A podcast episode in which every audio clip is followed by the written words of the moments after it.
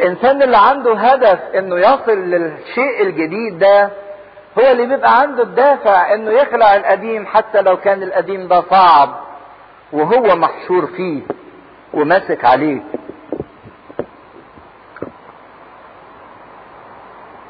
فعملية الخلع واللبس ما هياش بالسهولة لكن بتحتاج إلى دم المسيح وبتحتاج إلى جهاد من الإنسان وإلى رغبة من الإنسان وإلى رجاء من الإنسان وإلى وضوح رؤية للجديد لكي ما يخلع القديم. عشان كده لا القديم يتخلع في يوم وليلة ولا الجديد يتلبس في ساعة لأن الخلع ده خلع طبائع واللبس ده لبس المسيح. كان بيخلع طبيعته القديمة ويلبس المسيح. الخليقة الجديدة والمسيح مش ممكن يتلبس في ساعة. ده زي ما بيقول أحد الآباء إن العمر كله ما يكفيش إن الواحد يلبس المسيح. وهو ده الفرق ما بيننا وبين الإخوة البروتستانت لما بيتكلموا عن الخلاص في لحظة. خلاص في لحظة آه أنا بتجه ناحية الخلاص في لحظة في لحظة مصيرية باخد فيها القرار. لكن الخلع واللبس ما بيتمش في لحظة. ده قد يستغرق العمر كله إن أنا أخلع وألبس. ده طول حياتي على الأرض زي ما واحد بيروح يجيب بدلة جديدة ويفصلوا له بدلة جديدة. يفضل يروح كذا مرة يلبس الجديد لكن على شكل مش نهائي. يسموها شكل إيه؟ بروفة يروح يقيس البروفة دي مرتين ثلاثة لكن إمتى يلبس اللبس الحقيقي وتثبت تلك البروفة فيه؟ قد يستغرق عمر الإنسان كله. عشان كده من جهة التصرف الصادق يجب أن نخلع كل سلوك وكل طبع. ونحتاج إلى دم المسيح ونحتاج إلى جهاد. ونلبس المسيح. نفضل في بروفات لحد ما تيجي البدلة علينا بالظبط لحد ما يبقى لينا صورة المسيح وشكل المسيح. بالرغم إن اللص اليمين استطاع في لحظة واحدة وعلى مرأى من العالم كله وهو على الصليب إنه يخلع ويلبس المسيح في لحظة. لكن مش هي دي القاعدة. نحتاج إلى الصبر. نحتاج إلى الصبر لكي ما نخلع الإنسان العتيق اللي بيميل للنوم وللكسل وإنه يطبطب على نفسه وإنه يمتع شهواته وإنه يثبت إرادته ويثبت ذاته. نحتاج إلى الصبر لكي ما نلبس المسيح الإنسان الجديد. بصبركم تقتنون أنفسكم. لكن عملية الاستعجال ما بتقدرش تحقق للإنسان الحياة الجديدة. كيما تخلعوا الإنسان العتيق الفاسد. وكلمة فاسد تعني إنه فعل مضارع مستمر. لأن الإنسان العتيق لم يفسد فقط. ولكنه فاسد لأنه قابل للفساد كل يوم.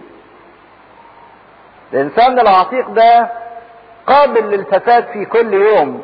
ما فسدش مرة خلاص وانتهى. لا ده الإنسان العتيق اللي جوه للفساد في كل يوم. لأن طبيعته كده مائتة تفسد. الإنسان العتيق الفاسد بحسب شهوات الغرور والترجمة الأدق لكلمة الغرور الخداع. أو الشهوات المخادعة. الإنسان المغرور هو إنسان خدع مخدوع في نفسه زي ما بيقولوا. الشهوات المخادعة اللي بتدينا رجاء إن دي متعتك ودي لذتك ودي فرحتك ودي مزاجك ودي راحتك ودي سرورك. ما الخطية بتيجي بهذه الطريقة لأن الخطية مش ممكن تقدم نفسها بصورة قبيحة. لكن بتقدم نفسها بصورة مخادعة. إنك لو عملت الموضوع ده هتنبسط هتلاقي سعادتك ومزاجك ولذتك ومتعتك وفرحتك. لكن للأسف تنتهي بالضيق وبالضجر وبالملل وبالمرارة وبضياع النفس وبفقدان الإنسان لاحترامه لذاته. فهي مخادعة باستمرار. وتتجدد. تتجدد يعني تستعيد الحداثة والجديد في حياتك. استعادة الحداثة التي لا تموت. إن الإنسان ياخد طبيعة جديدة لا تبلى ولا تفنى ولا تضمحل. ما يسيبهاش القدم. طبيعة متجددة باستمرار. أي شيء في الكون مهما جبته جديد النهاردة بكرة بيحصل له إيه؟ بيقدم بيبلى بيفنى بيتمحل بيتنجس بيتدنس. لكن الطبيعة الجديدة دي طبيعة متجددة لا يمكن أن يصيبها القدم تتجدد كل يوم. وبرضك في الفعل اليوناني كلمة تخلعه اتكلمنا عنها فعل مضارع حصل مرة واحدة ومستمر.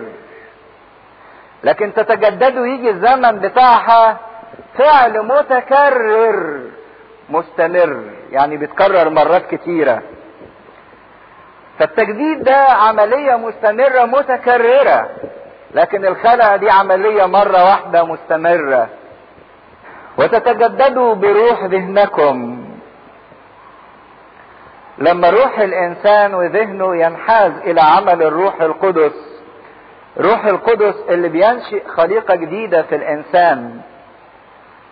زي ما كان بيقول إن الأرض خاربة وخالية وكان روح الله يرف على وجه المياه في قصة الخليقة ونشأة الخليقة.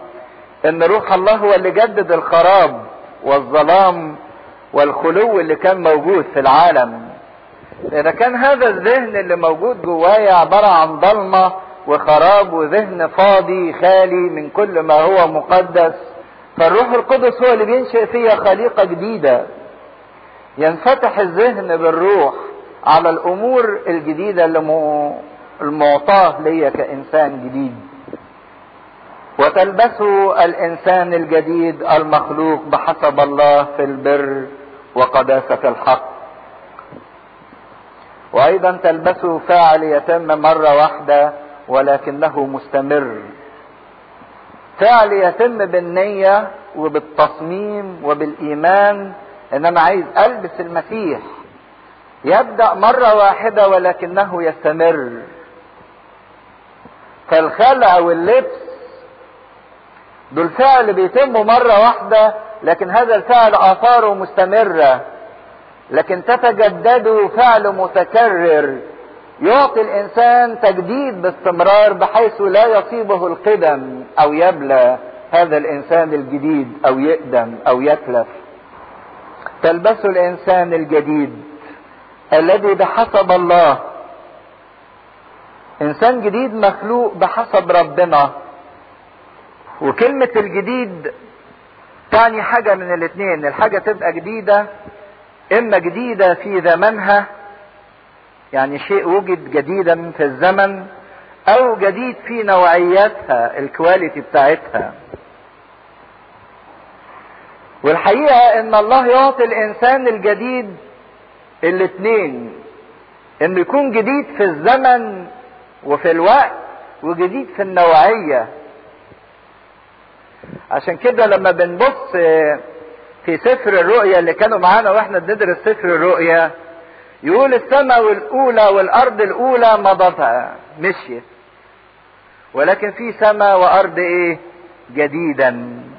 وبعدين يقول في سفر الرؤيا ها أنا صانع كل شيء جديدا. جديد في نوعيته وجديد في زمن حدوثه والجديد فيه إنه لا يقدم ولا يبلى. زي ما بيتكلم عن ميراث لا يفنى ولا يتدنس ولا يضمحل ما بيقبلاش ما بيقدمش. لكن الإنسان الجديد ده هو إزاي أخده وأحصل عليه إزاي؟ وإزاي ألبسه وإزاي أعيشه؟ هي ان الإنسان الجديد يتطلب خلع القديم ولبس الجديد. وأنا ما أقدرش أوصل للإنسان الجديد ده من نفسي لكن لازم المسيح هو اللي يعمله فيا. ولو بصيتوا لحياة السيد المسيح على الأرض وموته وقيامته تلاقوا إن المسيح كان بيعمل العملية دي في جسم بشريتي. المسيح لما تجسد أخذ نفس جسدي جسم بشريتي وعمل فيه العملية دهيت. عملية الخلع للإنسان القديم وعملية خلقة الإنسان الجديد. المسيح هو اللي أمات فينا الإنسان العتيق بموته على الصليب. يعني في موت المسيح على الصليب في واقع الأمر إن اللي مات على الصليب هو إنساني العتيق إنسان الخطية إنسان الفساد إنسان الغرور. أي إن المسيح خلعه من حياتنا في الموت اللي أتمه على عود الصليب. يقول إن هو خد. خد الجسد لكي ما يدين الخطية في الجسد يدين يعني يفتح يشهر الخطية ينزعها يرفعها من جسد الإنسان وإحنا بنخلع الإنسان العتيق لما بنشترك في موت المسيح لما بموت معاه على الصليب والمسيح هو اللي ألبسنا الإنسان الجديد كخليقة جديدة بقيامته من بين الأموات. عشان كده نشوف إن جسد المسيح ظهر بطبيعة جديدة. يدخل والأبواب مغلقة. يعطي سلام. حقيقة إن الجسد الجديد ده بتاع المسيح هو جسدي. جسد الإنسان الجديد اللي المسيح سلمه للكنيسة. عشان كده أول عمل عمله المسيح بعد القيامة على طول لما ظهر للتلاميذ نفخ فيهم نفخة الروح القدس. طب وهي النفخة دي إشارة لإيه؟ الخليقة الجديدة.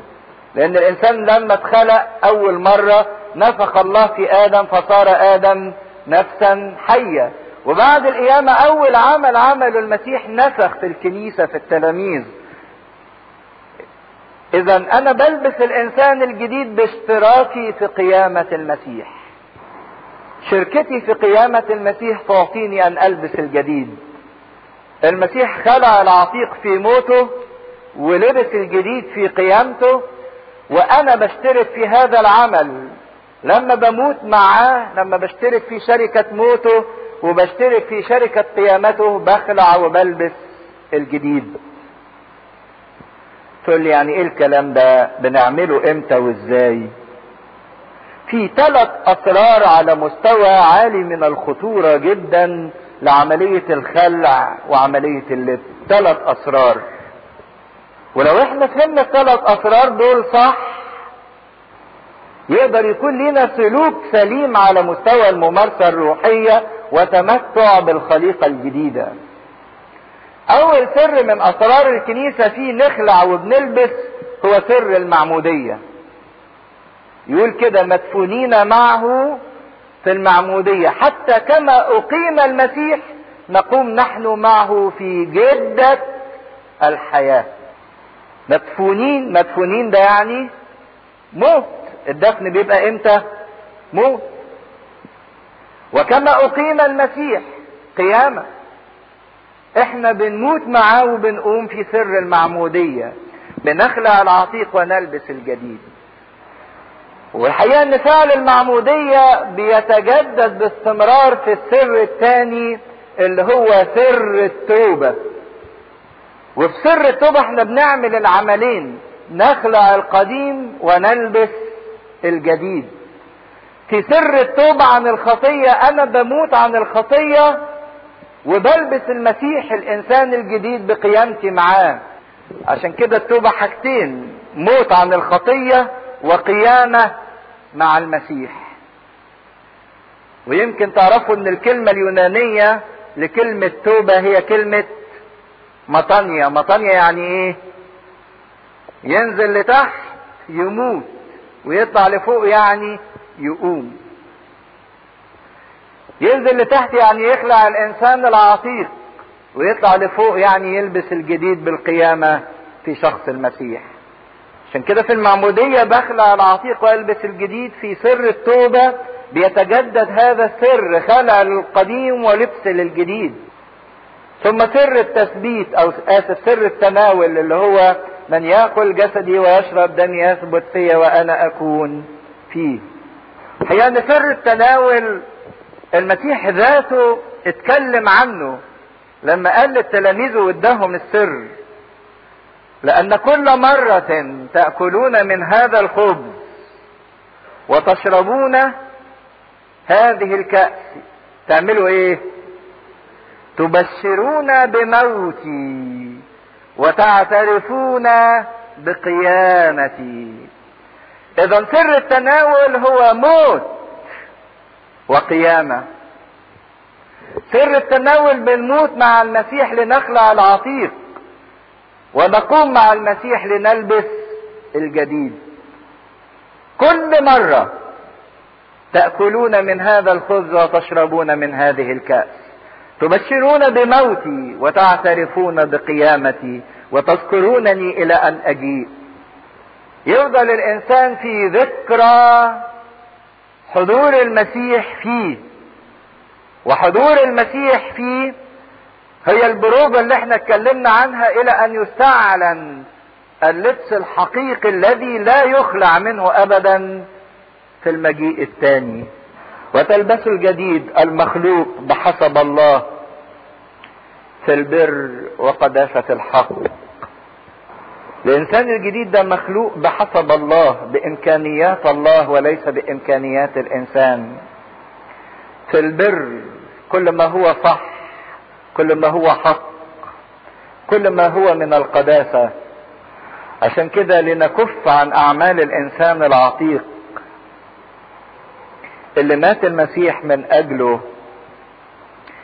لأن كل مرة إحنا بنرجع فيها لأعمال الإنسان العتيق إحنا نحزن المسيح.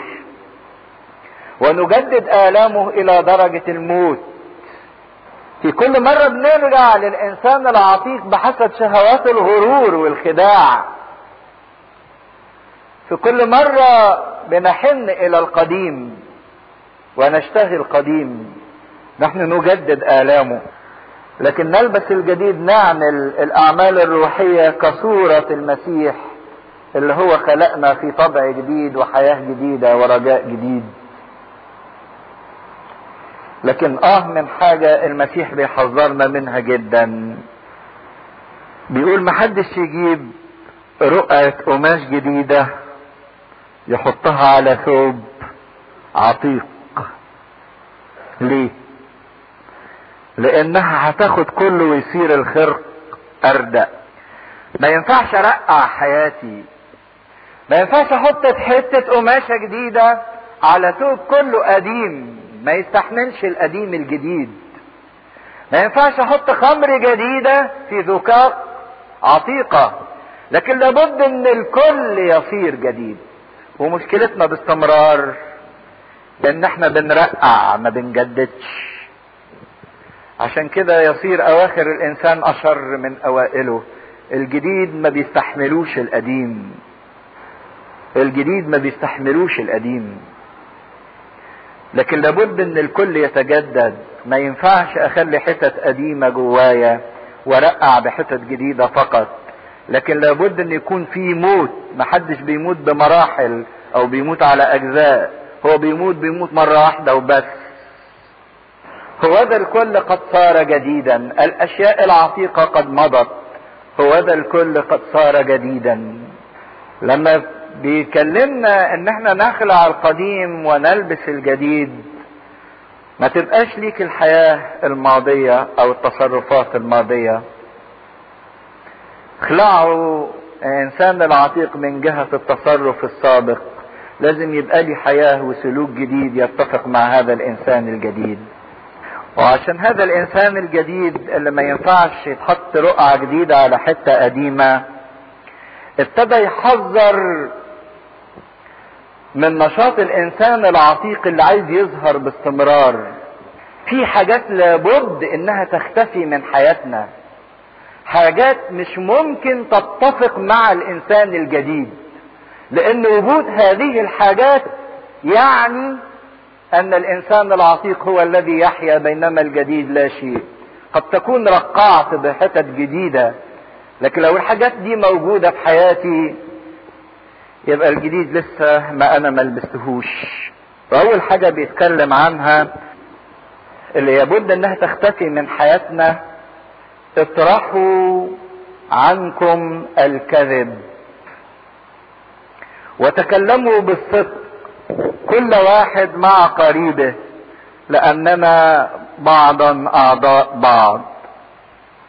في عدد 25 الكذب وجود الكذب في حياة الإنسان معناه إنه ما زال يحيا العتيق إذا كنا أخذنا المسيح والمسيح هو حياتنا وحياتنا امتداد منه فالمسيح قال على نفسه كده أنا هو الحق. حق يعني إيه؟ صدق الصح ما فيهوش كذب. المسيح هو الحق. إذا كنت أنا عشت المسيح وحياتي امتداد للمسيح وصورة للمسيح لابد إن أنا أعيش الحق. لكن الكذب يقول عنه ده منين؟ من الشيطان لأن الشيطان هو الكذاب وأبو الكذاب. الكذب ده هو الإنسان العتيق لكن الحق ده هو الإنسان الجديد. عشان كده بيقول اطرحوا كحال دائم ارمي عنك الكذب. استبدل الكذب اللي موجود عندك بحق الله. مش تستبدل حق الله بالكذب لأن معنى إن أنا دخلت في دايرة الكذب ان أنا في دايرة الشيطان. والشيطان هو أبويا لأن هو الكذاب وأبو الكذاب. لأن الحياة الأبدية هي حق.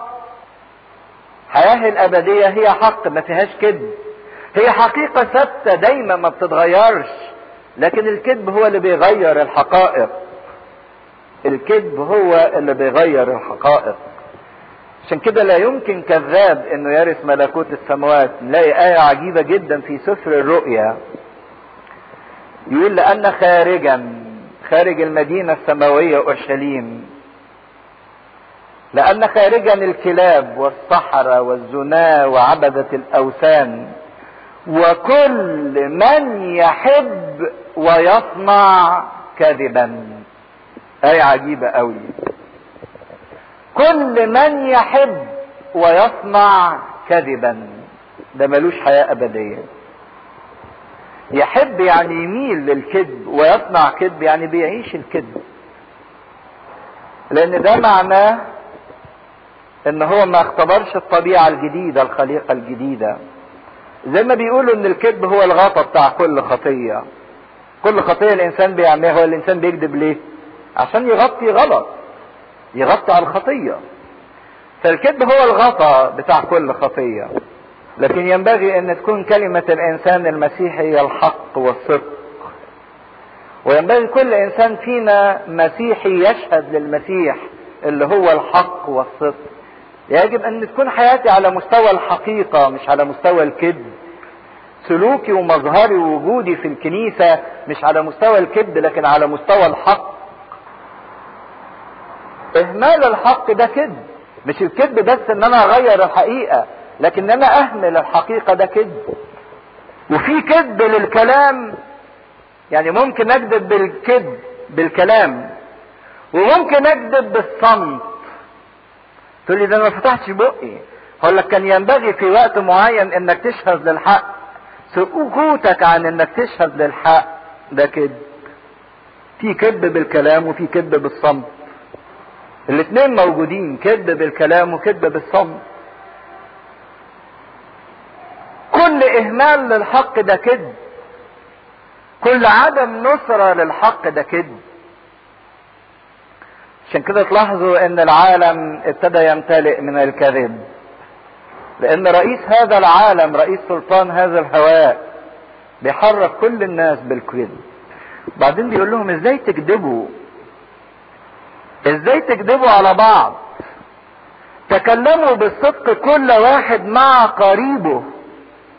اتكلموا بالحق كل واحد مع قريبه لأننا بعضا أعضاء بعض. لأننا بعضا أعضاء بعض. يعني أنت لما بتكذب على واحد في الواقع الأمر أنت ما بتكذبش عليه لوحده ده أنت بتكذب على نفسك. لأن هو عضو معاك في نفس الإيه؟ الجسد. ما تفتكرش إنك نبيه وشاطر وخدعته. الإنسان الكذاب بيغلط في حق ثلاث حاجات. اولا في حق نفسه. في حق فدائه وخلاصه والحياة الأبدية. لأنه معنى انه بيكذب إنه يميل إلى الشيطان اللي هو الكذاب وأبو الكذاب. بدل ما ربنا خلقه خليقة مخلوقة على أساس الحق فلما بيكذب بيبقى فقد الجوهر الأساسي من خلقته اللي هي الحق اللي هي الصح اللي هي الثبات. فقد جوهره الأساسي لأنه تعلم الكذب. تاني حاجة هو بيدمر في الجسد الواحد اللي هو عضو فيه بيدمر في الكنيسة. إذا كنا إحنا أعضاء بعضينا البعض طب بنكذب على بعض إيه مدى خطورة هذا الوضع؟ يعني شوفوا كده تخيلوا مثلا إن العين حبت تكذب على الإيد والرجل. العين شافت نار قدامها مولعة. قامت كذبت على الإيد والرجل قالت لها أنت شايفة بلحة حمراء قدامك. خديها. عملت إيه؟ حرقت الإيد. طب ما حرقت الإيد هيجي في وقت إن العين محتاجة للإيد. هتلاقي الإيد محروقة هي نفسها الكذب هيرجع عليها. تخيلوا لو مراكز الإحساس اللي في إيدينا كذبت على المخ. ولمست حاجة سخنة وراحت بعطى إشارات إن الحاجة السخنة دي حاجة باردة. يمسكها الإنسان يتدمر. يتدمر. إذا كنا إحنا أعضاء بعضنا البعض فأي كذب بنعمله بندمر بعضينا. مش بس العضو الآخر وأنا كمان. هيرجع لي هذا التدمير. ثالث مأساة يصنعها الكذب في حياة الإنسان. إذا كان الله هو الحق وإحنا صورته مخلوقين على صورته في الحق فإذا كان الإنسان بيكذب فهو بيخلخل مفهوم الحق ويسيء إليه ويهين الله. عشان كده الكذب ده لا يتفق إطلاقا. مع طبيعة الإنسان الجديد. اطرحوا عنكم كل كذب. آية 26 يحذرنا من حاجة ثانية. لابد أنها لا تكون في الإنسان العتيق اغضبوا ولا تخطئوا. لا تغرب الشمس على غيظكم. ولا تعطوا إبليس مكانا. اغضبوا ولا تخطئوا. بدي أخدها من المزمور الرابع اللي إحنا بنصليه في باكر. لكن لازم إن إحنا نفرق بين نوعين من الغضب الغضب الأناني والغضب المقدس. مش معنى كده إنه بيدي تصريح للإنسان إنه يغضب ويقول له بس المهم ما تغلطش. لا. هو إحنا مشكلتنا في الغضب هو ان أنا ما بعرفش كيف أعبر عن الغضب. ما بعرفش أطلع شحنة الغضب اللي فيا بطريقة سليمة. بطرحها بطريقة انفعالية فبغلط في اللي قدامي. لكن الإنسان محتاج إنه يتعلم كيف يعبر عن الغضب اللي في داخله بطريقة سليمة. ومتى يغضب؟ ولماذا يغضب؟ ما هياش العملية مفتوحة كده. والواحد يقول هو قال اغضب ولا تخطئ المهم ما تغلطش. إذا غلطت غضب أناني غضب شهواني هتغلط مية المية. لكن إذا كان ليك الغضب المقدس وعرفت إنك تعبر عنه بطريقة مقدسة لائقة فهو ده الغضب المقدس اللي بيطالبنا بيه إن إحنا نغضب على الغلط وعلى الخطية اللي موجودة فينا. لكن ما نغضبش على الأشخاص وندمرهم زي ما بيقول في سفر الأمثال إن الغضب يستقر في حضن الجهال. الإنسان الجاهل هو الإنسان اللي بيغضب باستمرار والاتفه الأسباب. شوفوا المسيح لما غضب لكن ما غلطش. عبر عن الغضب الطاقة الإنفعالية اللي جواه لأنها شحنة إنفعالية موجودة في الإنسان لازم يتعلم إزاي يعبر عنها صح. كل المشاكل اللي بتحصل في البيوت وفي الشغل وفي الكنائس هو إن الإنسان ما, بتاع ما بيعرفش يعبر عن الغلط اللي جواه بطريقة سليمة. عشان كده بيغلط في اللي قدامه واللي قدامه بيغلط فيه وبتتطور الموضوع. يتحول الغضب إلى مغاضبة. إلى مغاضبة. إلى عداوة. إلى كراهية. والمغاضبة والمرارة والعداوة والكراهية تنشئ خطأ. لأن اذا كرهت واحد اذا عاديت واحد لابد ان أنا هخطأ فيه. عشان كده بالرغم ان هو قال اغضبوا ولا تخطئوا لكن بيرجع ويقول لا تغرب الشمس على غيظكم. يعني ما تخليش العملية تستمر لأنها لو انت بيت والغضب ده في حضنك هيتحول إلى عداوة هيتحول إلى مرارة هيتحول إلى كراهية هيتحول إلى مغاضبة. هتخطئ في اللي أمامك. الحاجة الثالثة يقول احرص ألا تعطوا إبليس مكانا لأن زي ما بيقولوا إبليس بيحاول باستمرار إن هو إيه؟ يشعللها يولعها. عشان كده ما تسمحلوش وما تدهوش فرصة إنه يشعل هذا الغضب ويحوله إلى عداوة وكراهية ومغاضبة. لكن اتعلم إزاي تغضب وتعبر عن غضبك بطريقة سليمة لا تخطئ من خلالها. الإنسان العتيق هو إنسان غضوب يحمل مرارة وعداوة وكراهية.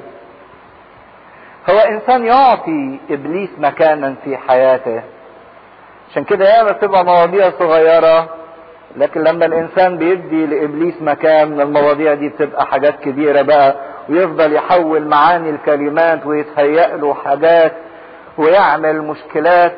وبينما كان الموضوع ممكن إن هو في كلمة أو كلمتين إن الموضوع ينتهي لكن أعطى إبليس مكانا فطلع بيه إبليس للكراهية وللعداوة وللمغضبة ثالث حاجة لابد ألا تكون في الإنسان الجديد. لا يسرق السارق فيما بعد بل بالحري يتعب. عاملا الصالح بيديه ليكون له أن يعطي من له احتياج. السرقة. والسرقة مش معناها إن أنا بس باخد فلوس أو ممتلكات الغير. لكن السرقة ممكن تبقى حاجة معنوية إن أنا أسرق كرامة الغير أو مجهود الغير أو آخد حاجة مش بتاعتي ايا كان هذا الشيء. الحقيقة ان السرقة لا تتفق مع الإنسان الجديد لكن السرقة دي طبع الإنسان العتيق. لأن السرقه دي فيها غريزة التعدي. واحد بيسرق يعني بيتعدى على الآخر ودي طبع الإنسان العتيق. فيها غريزة الملكية هو بيسرق ليه؟ عشان يتملك هذا الشيء. فحب التملك ده من طبيعة الإنسان العتيق. وأيضا السرقه تحمل الخوف من المستقبل. أنا عايز أضمن حاجة بكرة عايز أضمن الحاجة دي معايا لبكرة. عشان كده بعتدي على غيري وعشان كده عندي غريزة التملك. وقد تكون السرقة دي مرض. قد لا يكون الإنسان محتاج إلى أي شيء. لكن الإنسان العتيق اللي جواه عايز يتعدى على الآخر عايز يتملك مال الآخر. نلاقي ناس غني جدا جدا وعندهم كل الإمكانيات ويمكن مليونير لكن يخش محل يسرق. ده مرض. مرض الإنسان العتيق عنده غريزة التعدي حب التملك الخوف من المستقبل. لكن الإنسان الجديد هو اللي ما عندوش تعدي على الآخر. الإنسان الجديد اللي عنده اكتفاء من مسيحه ما عندوش حب التملك ما عندوش حياة الخوف. عشان كده ما يسرقش. ده أكتر من كده لا يسرق السارق فيما بعد ده الجانب السلبي. لكن شوفوا الجانب الإيجابي. بل بالحري يتعب عاملا الصالح بيديه. التعب ده تعب مقدس يعمل كل ما هو صالح. مش بس عشان يسد احتياجاته ولكن شوفوا الإيجابية الأكثر لكي يكون له ليكون له أن يعطي من له احتياج. وده اللي عمله بولس الرسول مع الخادم اللي سرق سيده في ليمون أنسيموس العبد اللي سرق سيده حوله بولس لا يصرخ فيما بعد ولكن يتعب بعمل يديه عاملا الصالح ويعطي من له احتياج. ده التجديد اللي بتعمله المسيحية في حياة الإنسان. مش بس إنه يبطل سرقة لا ده يتعب عاملا الصالح كل ما هو صالح بيديه وأيضا يعطي من له احتياج. مش بس يسدد احتياجاته لا ويعطي الآخر. تحول من آخذ إلى معطي. وتلاحظوا العالم دلوقتي بقت السرقة منتشرة فيه وبيسموها نباهة وشطارة وإزاي تعرف تلطش اللطشة وتجري؟ ما يسموهاش سرقة. يقول لك اسرق بس المهم تعرف تغطي إيه؟ نفسك. حتى لو كان للإنسان احتياج لكن الإنسان الجديد لا يسبق لما يسد احتياجاته. لكن احتياجاته تسدد بطريقة سليمة. حتى في الخطية مثلا يقول سرق نظرة سرق كلمة سرق لمسة. ما واحد احتياجاته الجنسية مش مسددة طب يسرق. عشان كده بقول لكم السرقة مش معناها الفلوس بس ممكن الواحد يسرق حاجات كتيرة جدا. في عدد 29 لا تخرج كلمة رديئة من أفواهكم.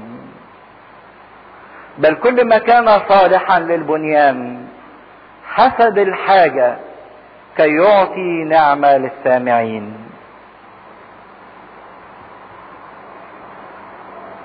كلمة رديئة الكلمة اللي استخدموها في اليونانية لكلمة رديئة مش تعني إنها وحشة وبس لأ ده تعني المعطوبة أو المعفنة أو المنتنة زي الثمرة لما تعفن ويبقى فيها عض تبوظ كل الثمار اللي إيه اللي حواليها. تأثيرها خطير جدا. ما تخرجش كلمة ردية. معطوبة تجيب تأثير فاسد وتأثير خطر على اللي فيها أو كلمة إيه هي الكلمة الردية هي كل كلمة بطالة كل كلمة ملهاش نفع. مش بس ملهاش تأثير سيء أو ليه آسف ليها تأثير سيء ده كمان الكلمة الردية هي الكلمة اللي ملهاش نفع. لكن اللي يخرج منا الايجابي كل ما كان للبنيان كل ما كان صالحا حسب الحاجة. كي يعطي نعمة للسامعين. كلام التافه اللي في أوقات كتيرة بنتكلمه وبنعيشه. وياما تبص تلاقوا العالم مليان كلام تافه. يشوفوا حاجة في التلفزيون كلمة تافهة تبص تلاقوا انتشرت بكل الناس. ده دليل إن الناس عايشة في حياة الفراغ وحياة التفاهة. الفراغ المميت اللي الناس بتعيش فيه. فراغ هدام. بيهد كل مبادئ. لكن الإنسان الجديد اللي في المسيح ينبغي أن تخرج منه كل كلمة صالحة للبنيان. لأن أحسن علاج للهدم هو إن الإنسان يبني. تلاحظوا شوفوا بينقل الإنسان مش بس من الجهة السلبية لكن ده بينقله لعمق الإيجابية.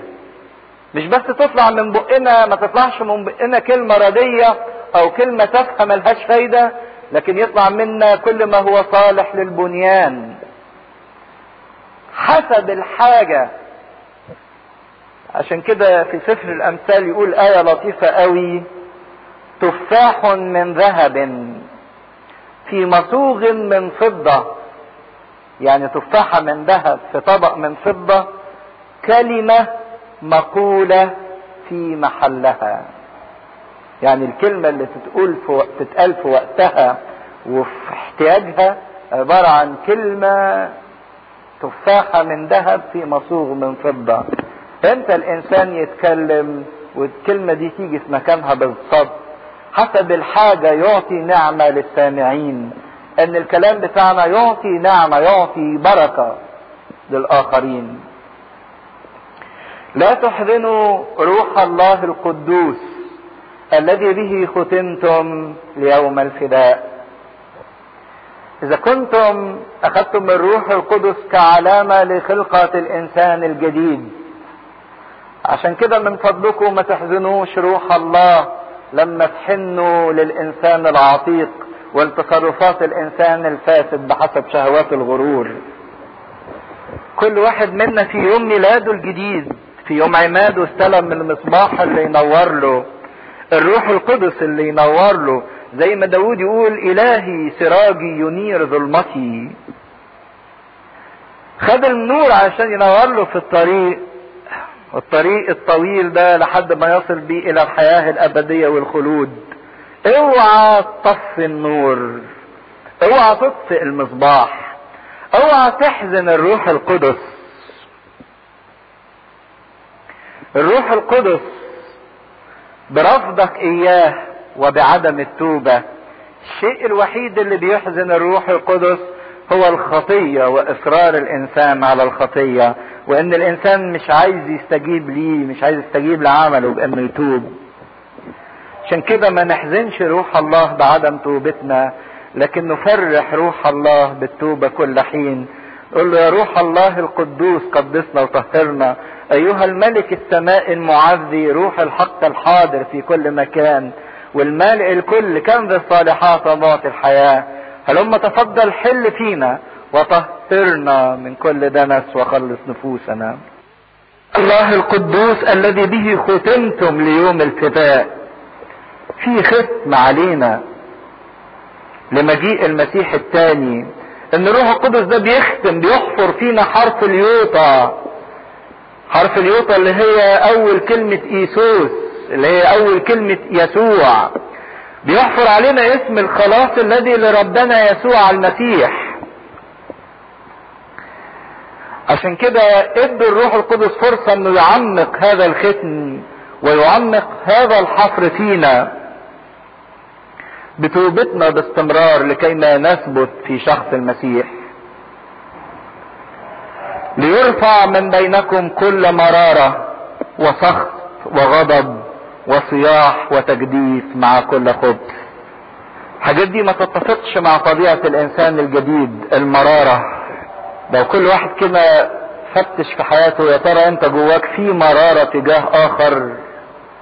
شايل مرارة تجاه حد بياما في البيوت وفي الكنايس الناس شايلة من بعضيها مرارة. ياما الأبناء شايلين مرارة من أبائهم وياما الزوج والزوجة شايلين مرارة بعضيهم من بعض ورافضين الصلح. وحتى لو تصالحوا شكليا لكن المرارة ضربة في أعماقهم. محتاجين إن هم يعرفوا الإنسان الجديد لترفع من حياتهم كل مرارة. يرفع كل مرارة فيا تجاه أي إنسان. أهني أو غلط في حقي أو أنا تهيألي هذا. كل سخط. سخط ده هياج وهلع وعدم احتمال وعدم صبر. إنسان ساخط على الناس اللي حواليه وساخط حتى على نفسه. أقل كلمة كده تشعلله وتهيجه وتنرفزه وتضايقه. السخط ده يشبهوه بالنار اللي بتولع في القش. النار اللي تولع في القش تلاقوها تولع مرة واحدة وبسرعة جامدة وبعدين إيه؟ تخمد. غير النار اللي تولع في الخشب. تولع في الخشب بإيه؟ ببطء وتستمر فترة طويلة. لكن في القش بسرعة ده لكن الغضب هو النار بقى اللي بتاكل في الخشب. الغضب ده حاجة بتبقى بالراحة كده وبتتمكن من الإنسان واحدة واحدة لحد ما تقضي عليه خالص. كل صياح السخط والمرارة والغضب ده معناه إن الإنسان ده ما تعلمش إنه يفضي الشحنات اللي جواه قدام ربنا.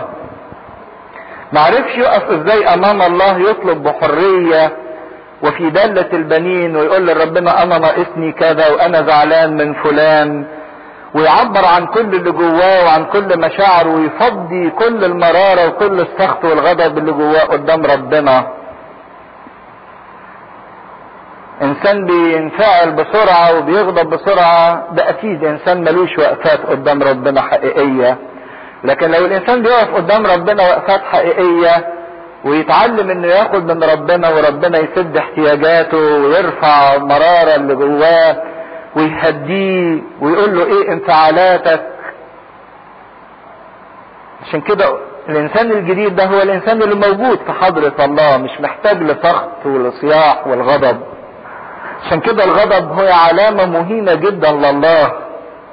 ولا تتناسب بإمكانيات الآب. واحد غضبان يعني كان بيقول للآب بتاعه إن أنت مش أخد بالك مني وما بتعمليش حاجة وسايبني للتعب والحاجات دهيت.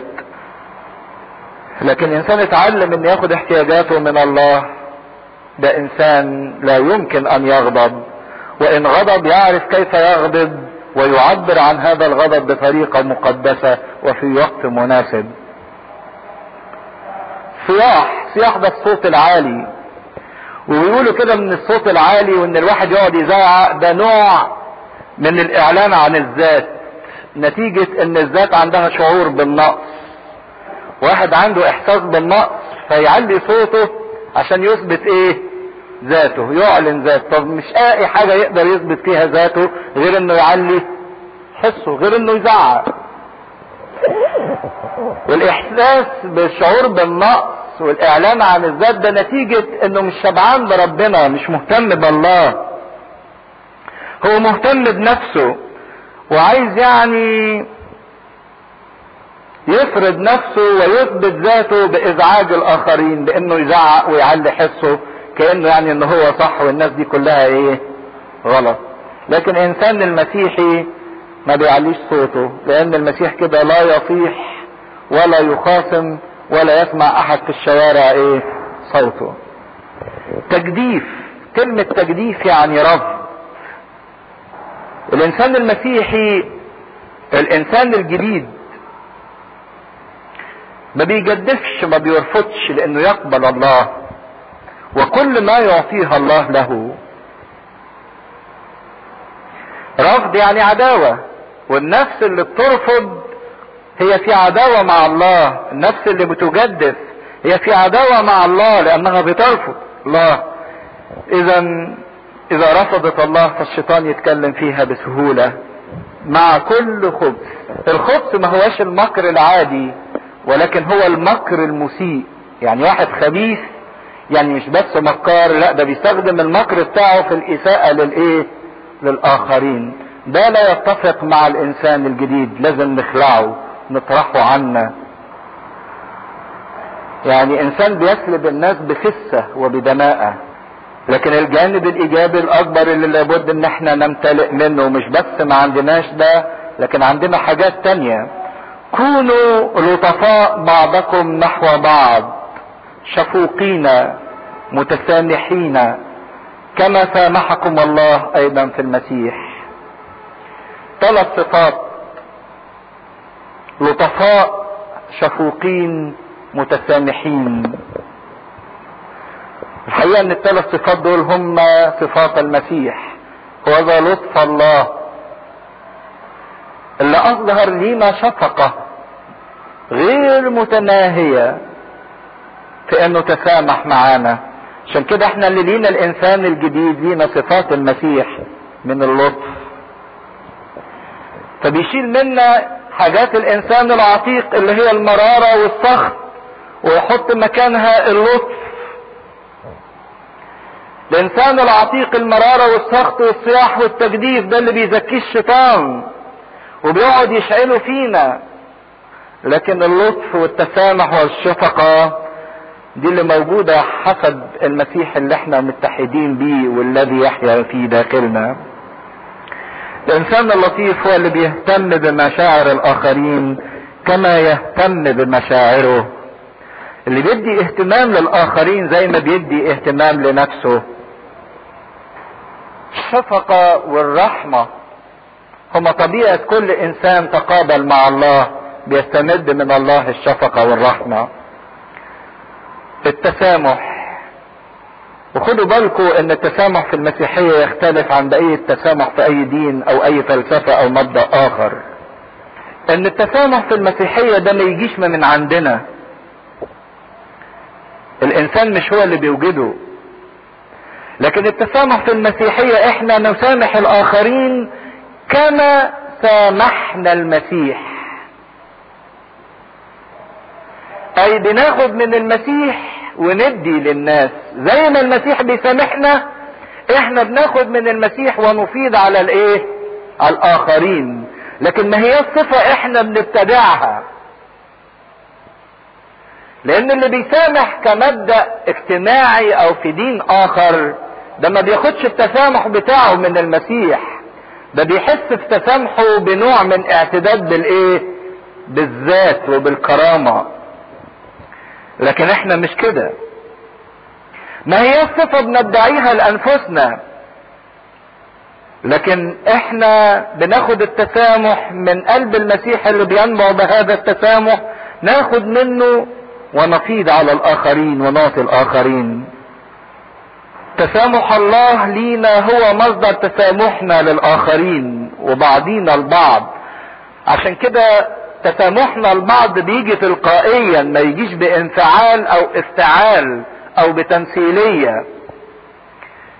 يعني واحد كده يجيبوه قدام الكنيسة ويقولوا له خلاص صالح فلان هو بس عشان الشكل الرسمي يقول خلاص ويمد إيده وإيه؟ ويسامحه. لكن هذا التسامح تسامح افتعالي شكلي. لكن التسامح المسيحي تسامح تلقائي. ما بيحتاجش إن الناس تقعد تزقه عشان يسامح. لأن التسامح ده بقى جزء من طبيعته من كيانه. الطبيعة الجديدة اللي خدها من المسيح بقى تصرف تلقائي. مش محتاج لحد يزقه عشان يعمله أو يفتعله أمام الآخرين. واه لو انتبه الإنسان فينا. لعمل المسيح اللي عمله من أجله زي المسيح سامحنا وغفر لينا وفدانا وخلصنا بدمه. وإذا كان الإنسان تمتع بهذا الغفران وبهذا التسامح المتناهي جدا في شخص المسيح. فما قدموش غير إلا إنه يسامح ومش يسامح وبس ده هو كمان اللي يتودد ويسعى لمسامحة الإيه؟ الآخرين مش يستنى الناس تزقه. ويتودد للناس عشان يصالحهم ويسامحهم وما يحسبش إن ده خسارة. لأن الله فعل معاه أكتر مما هو كده. فإذا كان الله مع فعل معايا أكتر من كده فإزاي أنا ما فعلش مع أخويا ولو جزء من اللي عمله المسيح معايا؟ لكن نتيجة عدم تمتعنا بغفران وتسامح المسيح الحقيقي ما بنقدرش نسامح بعضينا بعض ونقعد نزق بعض ونحل مشاكل ونصالح الناس. لكن كل واحد في تلقائية اللي دق وفعلا شعر بغفران المسيح ما يقدمش من عنده لكن ده هو بياخد من المسيح ويعطي للآخرين. عشان كده يقول سامحوا كما سامحكم الله فين؟ في المسيح. نعامل الآخرين زي ما عاملنا المسيح. زي ما المسيح صنع معنا هكذا أيضا نصنع مع الآخرين. دي سمات الإنسان اللي موجود في الخلقة الجديدة أو في الحياة الجديدة. عشان كده يا ريت نقف نصلي برجاء قدام الله ونقول له يا رب ادينا انزع منا كل كذب وكل غضب وكل صياح وكل مرارة وكل كلمة ردية وادينا اللطف والشفقة والتسامح زي ما أعطتنا نفيد على الآخرين بطريقة تلقائية وليست طريقة اصطناعية تفضلوا نصلي. بسم الله والابن والروح القدس الإله الواحد آمين. نكمل دراستنا في رسالة معلمنا بولس رسول أهل أفسس الإصحاح الخامس عدد واحد أفسس خمسة واحد.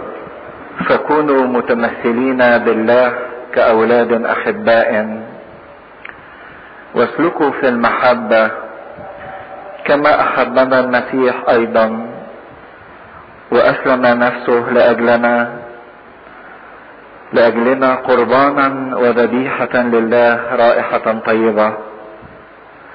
واما الزنا الزنا وكل نجاسة أو طمع فلا يسمى بينكم كما يليق بقديسين. ولا القباحة ولا كلام السفاهة والهذل التي لا تليق بل بالحري الشكر فإنكم تعلمون هذا أن كل دان أو نجس أو طماع الذي هو عابد للأوثان ليس له ميراث في ملكوت المسيح والله. لا يغركم أحد بكلام باطل لأن بسبب هذه الأمور يأتي غضب الله على أبناء المعصية. فلا تكونوا شركاءهم. لأنكم كنتم قبلا ظلمة وأما الآن فنور في الرب. اسلكوا كأولاد نور. لأن ثمر الروح هو في كل صلاح وبر وحق. مختبرين ما هو مرضي عند الرب. ولا تشتركوا في أعمال الظلمة غير المثمرة. بل بالحري وادخوها لأن الأمور الحادثة منهم سرا ذكرها أيضا قبيح. ولكن الكل إذا توبخ يظهر بالنور لأن كل ما أظهر فهو نور. لذلك يقول استيقظ أيها النائم وقم من الأموات فيضيء لك المسيح. فانظروا كيف تسلكون بالتدقيق لا كجهلاء بل كحكماء. مفتدين الوقت لأن الأيام شريرة. من أجل ذلك لا تكونوا أغبياء بل فاهمين ما هي مشيئة الرب. ولا تسكروا بالخمر الذي فيه الخلاعة بل امتلئوا بالروح. مكملين مكلمين بعضكم بعضا بمزامير وتسابيح وأغاني روحية. مترنمين ومرتلين في قلوبكم للرب. شاكرين كل حين على كل شيء. في اسم ربنا يسوع المسيح لله الآب. خاضعين بعضكم لبعض في خوف الله نعمة الله الآب تكن معنا أمين. شفنا في نهاية الإصحاح الرابع إن هو بيتكلم عن سلوك الشخصي للإنسان المسيحي إزاي يسلك بلا كذب بلا غضب بلا صياح بلا سخط بلا مرارة وإزاي إن هو يسامح الآخرين كما سامحه الله في المسيح. فابتدى في الإصحاح الخامس بعد ما اتكلم عن السلوك الشخصي للإنسان تجاه الآخر. ابتدى ينقل عن سلوك الإنسان بصفة عامة في العالم. كيف يسلك الإنسان في العالم؟ إذا كان العالم وضع في الشرير وإذا كنا إحنا موجودين في العالم والمسيح في طلبته الأخيرة لما طلب من الآب لست أسأل أن تأخذهم من العالم بل أن تحفظهم من الشرير. إذا كان العالم وضع في الشرير وإحنا موجودين في العالم فكيف نسلك في العالم اللي وضع في الشرير دون أن نكون تابعين للشر اللي موجود للعالم أو في العالم؟ والحقيقة انه بيدي مبدأ أساسي وواضح للإنسان اللي عايز يسلك في العالم إنه يسلك متمثل بشخص المسيح. عشان كده يقول لهم فكونوا متمثلين بالله كأولاد أحباء. المبدأ الأساسي في سلوك الإنسان المسيحي هو أنه يسلك كمسيح. يسلك متمثلا بالمسيح لأن المسيح هو الوحيد اللي قدر إنه يدوس ويطئ الشيطان اللي هو رئيس هذا العالم. واللي قال على إن رئيس هذا العالم آتي ولكن ليس له في شيء. عشان يكون لرئيس هذا العالم اللي هو الشرير أو الشيطان ما يكونش لي لينا أو فينا شيء ينبغي أن إحنا نكون مسيح. ينبغي أن إحنا نسلك كمسحاء متمثلين بالله كأولاد أحباء. إذا كان المسيح هو الابن الحبيب اللي كان موضع سرور الآب وبهجته ومسرته فينبغي لينا إحنا كمان أن إحنا نسلك كأبناء أحباء لله متمثلين بالله زي ما الله يعمل إحنا بنعمل. وزي ما شفنا في الإصحاح اللي فات إن إحنا ينبغي أن نعامل الآخرين كما عاملنا المسيح. زي ما المسيح بيعاملنا ينبغي إن إحنا نعامل الآخرين. زي ما المسيح سامحنا ينبغي إن إحنا نسامح الآخرين ولا نحمل مرارة أو حزن أو ألم من أي شخص مهما كان أذانا أو استباح ملكية لينا أو إن هو اهنا أو إن هو لم يقدرنا ينبغي أن يكون لينا مغفرة في الداخل. واتكلمنا عن هذا الغفران إنه مش شيء بنفتعله أو شيء يعني بن بنظهره من الخارج. لكن لأن إحنا بناخد من المسيح غفران ينبغي أن نفيض على الآخرين غفران. يبقى نكون متمثلين بالله. زي ما الله عمل معانا. ينبغي أن نعمل أيضا مع الآخرين. واحد يقول لك الكلام اللي انت بتقوله ده مستحيل. تيجي تصالح اتنين متخانقين تقول له المسيح ما قالش كده والمسيح ما عملش كده المسيح غفر. يقوم يرد رد عجيب قوي. يقول لك ما هو المسيح لكن أنا مش مسيح. أنا مش مسيح. دي مصيبة كبرى إذا قلت إنك مش مسيح. أنا مش مسيح يعني أنت مش ابن. لأنك لو ما بقتش مسيح لا تصير ابن لله وإذا كنت لست ابنا لله فلست وارث للملكوت. عشان كده اللي بيقولوا إن إحنا إزاي نعمل أعمال المسيح ده تهويل وده مستحيل ومش ممكن نعمله. الناس دي كده بمنتهى الاختصار اللي مش عايز يعيش حياة المسيح واللي بيقول ده مسيح وإحنا ملناش دعوة أنا مش مسيح أنا إنسان. يبقى أنت حكمت على نفسك إنك هتفضل طول عمرك إنسان. واللحم والدم بتوع الإنسان لا يمكن أن يرثوا ملكوت السماوات. عشان كده دي مصيبة. الناس اللي بتقول أنا مش مسيح عشان أعمل زي ما عمل المسيح الناس دي بتحرم نفسها من ملكوت السماوات. ملهاش أي كيان ولا أي وجود في الحياة الأبدية.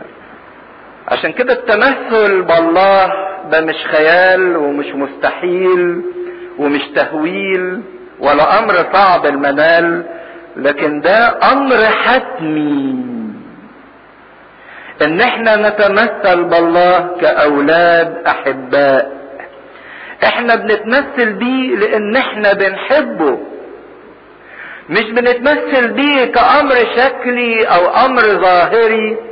تلاقوا الطفل لما بيحب أبوه يقلد أبوه في كل حاجة. حتى يلبس هدوم أبوه يقلد حركات أبوه لإنه بيحب أبوه. فينبغي أن نتمثل بالله كأولاد أحباء. وإن لم نتمثل بالله فليست لنا حياة أبدية. لكن للأسف الناس ما بتحبش تمثل ربنا أو تحاكي الله لكن تحب تمثل وتحاكي الآخرين. ممثل لحركة معينة تبص تلاقي كل الناس بتقلده. ممثل ليه كلمة معينة كل الناس تحاكي هذه الكلمة. واحدة مغنية معرفش بتعمل إيه كل الناس تعمل زيها. يقص شعره بشكل معرفش إيه كل الناس تعمل زيه. إحنا بنحاكي ونقلد الحاجات الخايبة والحاجات التافهة. يحاكي الله ويتمثل بالله. زي ما اتكلم انت عشان كده في عدد اتنين يكمل ويقول اسلكوا في المحبة كما أحبنا المسيح أيضا وأسلم وأسلم نفسه لأجلنا قربانا وذبيحة لله رائحة طيبة. اسلكوا في المحبة. تاني موضوع لازم نمثل بيه بالله فيه هو موضوع المحبة. إن المحبة دي تبقى دستور حياتنا والقاعدة اللي بنقيس عليها كل أعمالنا وكل أقوالنا وكل تصرفاتنا. إن كل عمل وكل فكر وكل مشاعر وكل عاطفة وكل رغبة ينبغي أن تكون في إطار المحبة. ولو صحصحتوا شوية تلاقوه إن استخدم تعبير غريب شوية. قال اسلكوا في المحبة. ما قالش اسلكوا بالمحبة. تفرق. إيه الفرق بين اسلكوا في المحبة وانكم تسلكوا بالمحبة؟ آه. إن في المحبة ده ده في إطار في برواز. مش ممكن أخرج من براه إطار كده بيحد كل تصرفاتي وأقوالي وأفعالي. إطار كده اسمه المحبة. وأنا ينبغي أن أسلك في داخل هذا الإطار وفي داخل هذا الرباط. لو بالمحبة أنا إذا مطالب بان أنا أبتدي بالمحبة فقط. طب واجيبها منين؟ يمكن ما لاقيهاش. لكن حياتي ينبغي أن تكون في إطار المحبة. لا تنتهي عملية مستمرة ليست بداية فقط لكن هي البداية والنهاية إن تكون كل أعمالي وتصرفاتي في برواز من المحبة. لأني ما أقدرش أجيب محبة من عندي. زي ما بقدرش أجيب غفران من عندي. غفران باخد من ربنا وبفيض على الآخر. هكذا باستمرار باخد محبة من الله وافيض على الآخر. عشان كده يكمل ويقول كما أحبنا المسيح أيضا. اوعوا يظن واحد فينا إنه يقدر يجيب محبة من عنده أو يقدم للناس محبة من عنده من ذاتيته أو من كرامته أو من جدعنته أو من الشهامة اللي موجودة فيه. دي محبة لا تدوم. لكن أنا أسلك في محبة نتيجة إحساسي بمحبة الله الذي أحبني. وكانت علامة حب المسيح لينا كما أحبنا المسيح أيضا. علامة الحب ده إنه أسلم نفسه لأجلنا. علامة الحب إنه سلم نفسه باختياره وبإرادته لأجلنا عشاننا. لما حبنا سلم نفسه لأجلنا. وأسلم نفسه لأجلنا لكي ما يوضح لنا أنه يحبنا. تاني العبارة دي. لما حبنا سلم نفسه لأجلنا. وأسلم نفسه لأجلنا لكي ما يوضح لنا أنه يحبنا. والتعبير كلمة أسلم يعني أنه إدى نفسه بإرادته مش غصب عنه أو بشيء مفروض عنه. لكن هو قال كده لي سلطان أن أضيعها ولي سلطان أن أخذها؟ سلم نفسه بإرادته للموت. لكن يقول التعبير اللطيف أنه أسلم نفسه لأجلنا. وفي رسالة غلطية يتكلم بصيغة المفرد. ما أحياه الآن احياه في ابن الله الذي أحبني وأسلم نفسه لأجلي. بيتكلم بصيغة الإيه؟ المفرد.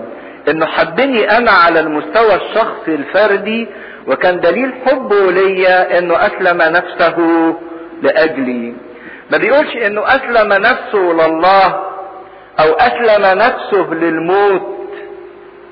لكن بيقول ده أسلم نفسه لإيه؟ لأجلي علشاني. وكأن موت المسيح اللي قدمه يساوي نفسي أنا يساوي كل نفس فينا كل واحد باسمه وكل واحدة باسمها.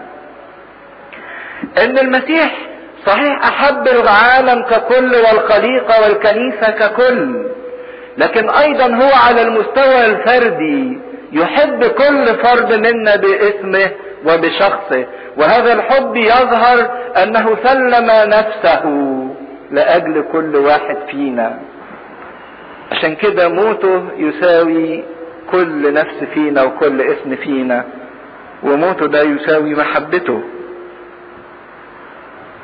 أسلم نفسه لأجلنا قربانا وذبيحة لله. رائحة طيبة. اصل هو بولس. بولس ده يعني ما تقدرش نفصله ابدا عن العهد القديم. بولس ده اللي تربى على يدي غملائيل معلم الناموس. كان العهد القديم ده معشش جواه. عشان كده راح على طول استعاد صورة من صور العهد القديم اللي درسناها في سفر اللاويين. صورة القربان والذبيحة. كلمة قربان يعني إيه؟ باليونانية ابروزفورا اسمعوا الشماس بيقول اللحن ده صلوا من أجل هذه القرابين المقدسة.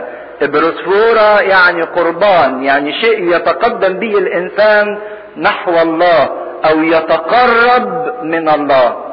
قربان يعني حاجة تقرب الإنسان لله. وذبيحة سيسية نقول له ني سيسية ني ابروس فورا. سيسية دي هي أيضا جزء من القربان ولكن ذبيحة دموية. الذبيحة دي فيها دم لكن القربان لما ترجعوا لسفر اللويين الإصحاح الأولاني تشوفوا إن كان في خمس ذبائح رئيسية. في ذبيحة محرقة ذبيحة خطية ذبيحة اسم ذبيحة سلامة وبعدين في حاجة اسمها تقدمة القربان. الذبايح اللي بالدم دي كلها تشير إلى موت المسيح. فيها دم إشارة إلى موت. لكن تقدمة القربان دي كانت إشارة إلى حياة المسيح بالجسد. عشان كده كانت تقدمة القربان دي لو تفتكروا معمولة من إيه؟ دقيق أبيض رمز الطهارة والنقاوة اللي كانت في حياة المسيح بالجسد. ملتوت بزيت ومسكوب عليه زيت. عارفين إن الزيت باستمرار إشارة للروح القدس. فالدقيق ده رمز الناسوت ملتوت يعني معجون بالروح القدس لأنه ولد به من الروح القدس. الروح القدس يحل عليك وقوة العلي تضللك. لذلك القدوس المولود منك يدعى ابن الله. وبعد ما يتلت ويتعجن بالزيت يتسكب عليه زيت. يتسكب يعني يدلق. وده اللي حصل في شخص المسيح في نهر الأردن إن انسكب عليه الروح القدس في شكل حمامة. وبعدين الدقيق الملتوت والمسكوب عليه زيت يدخلوه في الفرن ويحطوا عليه لبان. لبان ده اللي هو البخور يدي رائحة طيبة. وهي دي كانت حياة السيد المسيح بالجسد. قدم جسده رائحة طيبة كان يقول يصنع خير. كل الآب اشتم حياة الطاعة اللي كانت فيه والناس اشتمت حياة المحبة اللي كانت فيه. بالرغم إنه جاب آلام لا تقدر من يوم ولادته في المزود لهروبه للتجربة على الجبل للاضطهادات اللي شافها. ما تفتكروش إن المسيح تألم في موته فقط لكن المسيح تألم أيضا في حياته عشان كده يحطوها في النار رمز الألم. فالقربان رمز وإشارة إلى حياة المسيح بالجسد واللي عمله المسيح بالجسد من أجلنا. والذبيحة رمز لعمل المسيح اللي أتمه بالإيه؟ بالموت. يبقى القربان بحياته والذبيحة بموته. إنه كان ذبيحة محرقة. فاشتمه الآب وقت المساء كرائحة سرور. وكذبيحة خطية وكذبيحة إثم وكذبيحة سلامة. فالمسيح في حياته على الأرض قدم قربان وقربنا في جسده إلى الله وفي موته قدم عنا ذبيحة لغفران الخطايا. عشان كده رائحة حياته اشتمها الآب ورائحة موته اشتمها أيضا الآب. وكنت تلاحظوا في سفر اللويين لو فاكرين كانت كلمة تتكرر مع ذبيحة المحرقة وتقدمة القربان. يقول إنها رائحة سرور ورائحة رضا. سرور ورضا. إن كانت الذبائح والقرابين دي الله يشتمها فيرضى عن الإنسان ويفرح بالإنسان. رائحة سرور ورائحة رضا. عشان كده قال إن المسيح حبني وسلم نفسه لأجلي كقربان وكذبيحة رائحة طيبة. رائحة جميلة يشتمها الله. فالمسيح في حياته قدم طاعة غير متناهية للآب. وقدم حب غير متناهي للبشر. شوفوا اللي المسيح عمله في حياته وموته. طاعة غير متناهية للآب كل أيام حياته على الأرض. ما جئت لأصنع مشيئتي بل مشيئة الذي أرسلني. طعامي أن أصنع مشيئة الذي أرسلني. وأكمل هذه الطاعة بموته وأطاع حتى الموت موت الصليب. يبقى قدم طاعة على الله الآب وقدم حب للبشر للناس. كان يشفي كل مرض وكل ضعف في الشعب. وبعدين أحبهم جدا حتى المنتهى حتى الغاية. أحبهم في حياته وأكمل هذا الحب بموته. وأسلم نفسه للموت. فداء عنا حبا لينا. عشان كده بيقول تمثلوا بهذا الإله. اللي أطاع واللي أحب. إذا كنتم موجودين في العالم ففي خطر في العالم اللي وضع في الشرير. القاعدة الأساسية عشان ما يبقاش لرئيس هذا العالم فينا شيء إن إحنا نكون مسيح. لأن المسيح الوحيد اللي رئيس هذا العالم آتي وليس له فيه شيء. إن إحنا نتمثل بالله. لكن بيبتدي ينبه الخطر اللي موجود في العالم في عدد ثلاثة أما الزنا وكل نجاسة أو طمع فلا يسمى بينكم. مش الزنا والنجاسة والطمع مش بس ما يكونوش بينكم لا ده كمان اسمهم ما يذكرش إيه؟ بينكم. لا يسمى بينكم لأن ده هو الشر اللي موجود في العالم الزنا والنجاسة والطمع. واتكلمنا إن الثلاثة دول مرتبطين جدا ببعض. الزنا والنجاسة والطمع مرتبطين جدا ببعض ويقودوا إلى بعض. فلا يسمى بينكم كما يليق بقديسين. إن أنتوا خدتوا الطبيعة الجديدة حياة القداسة إن أنتوا قديسين. فالثلاث حاجات دول ما يليقوش بالقديسين. بيسموا الزنا والنجاسة دي immorality أو يعني لا أخلاقيات. إن الواحد يسلك بلا أخلاق بلا مبادئ بلا حدود. زنا ترتبط بالنجاسة والتدنس والانحطاط. ويحفزهم الطمع باستمرار.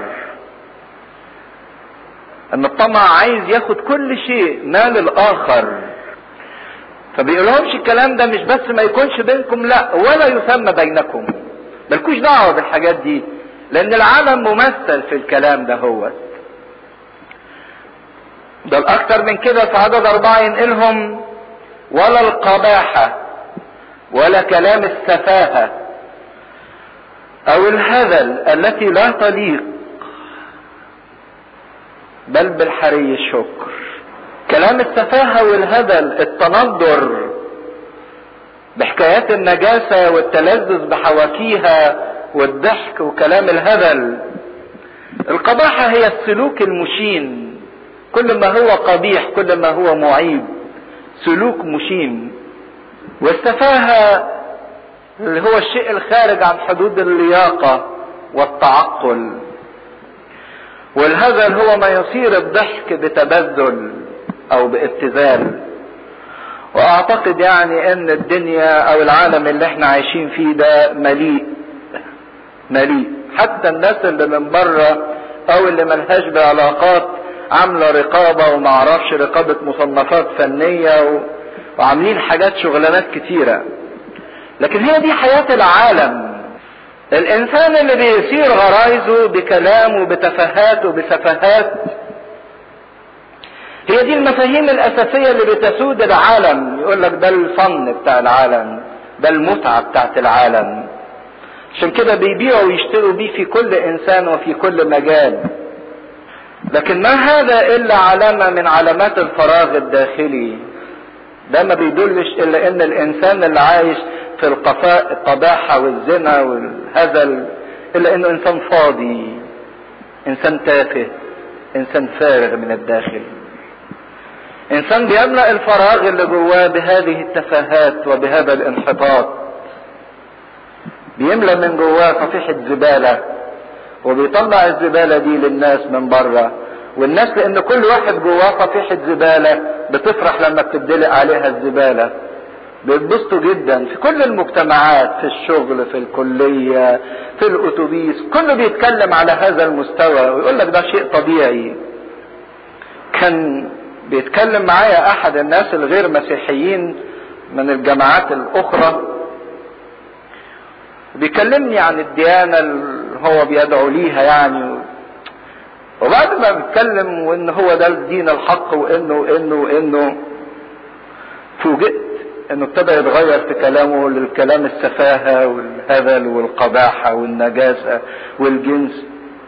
فبقول له أنت إزاي عايش الحتتين دول؟ قال لك وماله؟ ده شيء طبيعي شيء طبيعي. وهو ده فعلا اللي كان موجود في العالم. المسيحية هي الديانة الوحيدة اللي دخلت حياة الطهارة والنقاوة الحقيقية غير الشكليات اللي من بره. في أديان كتيرة كانت بتحط قوانين لكن لما جه الإيمان المسيحي وانتشر انتشر في وسط مجتمع كانت النجاسة والزنا على مستوى الممارسات الدينية تمارس في الع... في الهياكل والمعابد الوثنية. وكان في ناس متجندين ومتجندات لخدمة تلك النجاسة. وكانت المسيحية هي الدين اللي نادى بالحياة الطهرة النقية من الداخل وليست في شكليات من الخارج. هو ما عندوش غير كده. شوية أوامر من بره لكن مفيش مانع. القبحة دي يعني والسفاهة وال... والهزل والحاجات دي حاجات يعني لا يعاقب عليها القانون. هو الخطية اللي تعتبر خطية عندهم إنه يكون شيء وليه شهود وليه معرفش مين وليه إيه وليه إيه وليه إيه. لكن المسيح ما بصش للنقطة دي خالص. بص للحياة الداخلية والعين الداخلية والفكر الداخلي والمشاعر الداخلية. فإذا كان كلام السفاهة والهبل والقباحة ده يدل على فراغ الإنسان فهذا لا يليق بالإنسان المسيحي إنه يكون إنسان تافه أو فارغ. لأن الإنسان المسيحي إنسان مليان. مليان من ثمر الروح ومن عمل الروح. الإنسان المسيحي ليس إنسان جائع ولا إنسان مكبوت لكن هو إنسان شبعان. عشان كده قال لهم لو أنتوا فرحانين ومبسوطين ما تلجأوش لكلام السفاهة والقباحة والهزل كمصدر يثير الضحك والتلذذ. لكن عندكم حاجة اسمها حياة الشكر إنكم مليانين بربنا. وشبعانين بالله. عشان كده ليكم حياة الشكر اللي تعبروا فيها من خلالها عن سروركم وفرحكم. حياتنا في السماء هتبقى تسبيح وتمجيد لله. اللي أكمل لينا كل عمل والأكمل لينا كل عطية. حتى في رسالة تانية يقول آية لطيفة قوي تصلح كعنوان للسلوك المسيحي. يقول الذي يأكل للرب يأكل لأنه يأكل ويشكر الله. والذي لا يأكل فللرب لا يأكل ويشكر الله. إيه معنى الكلام ده؟ أعتقد في روميا.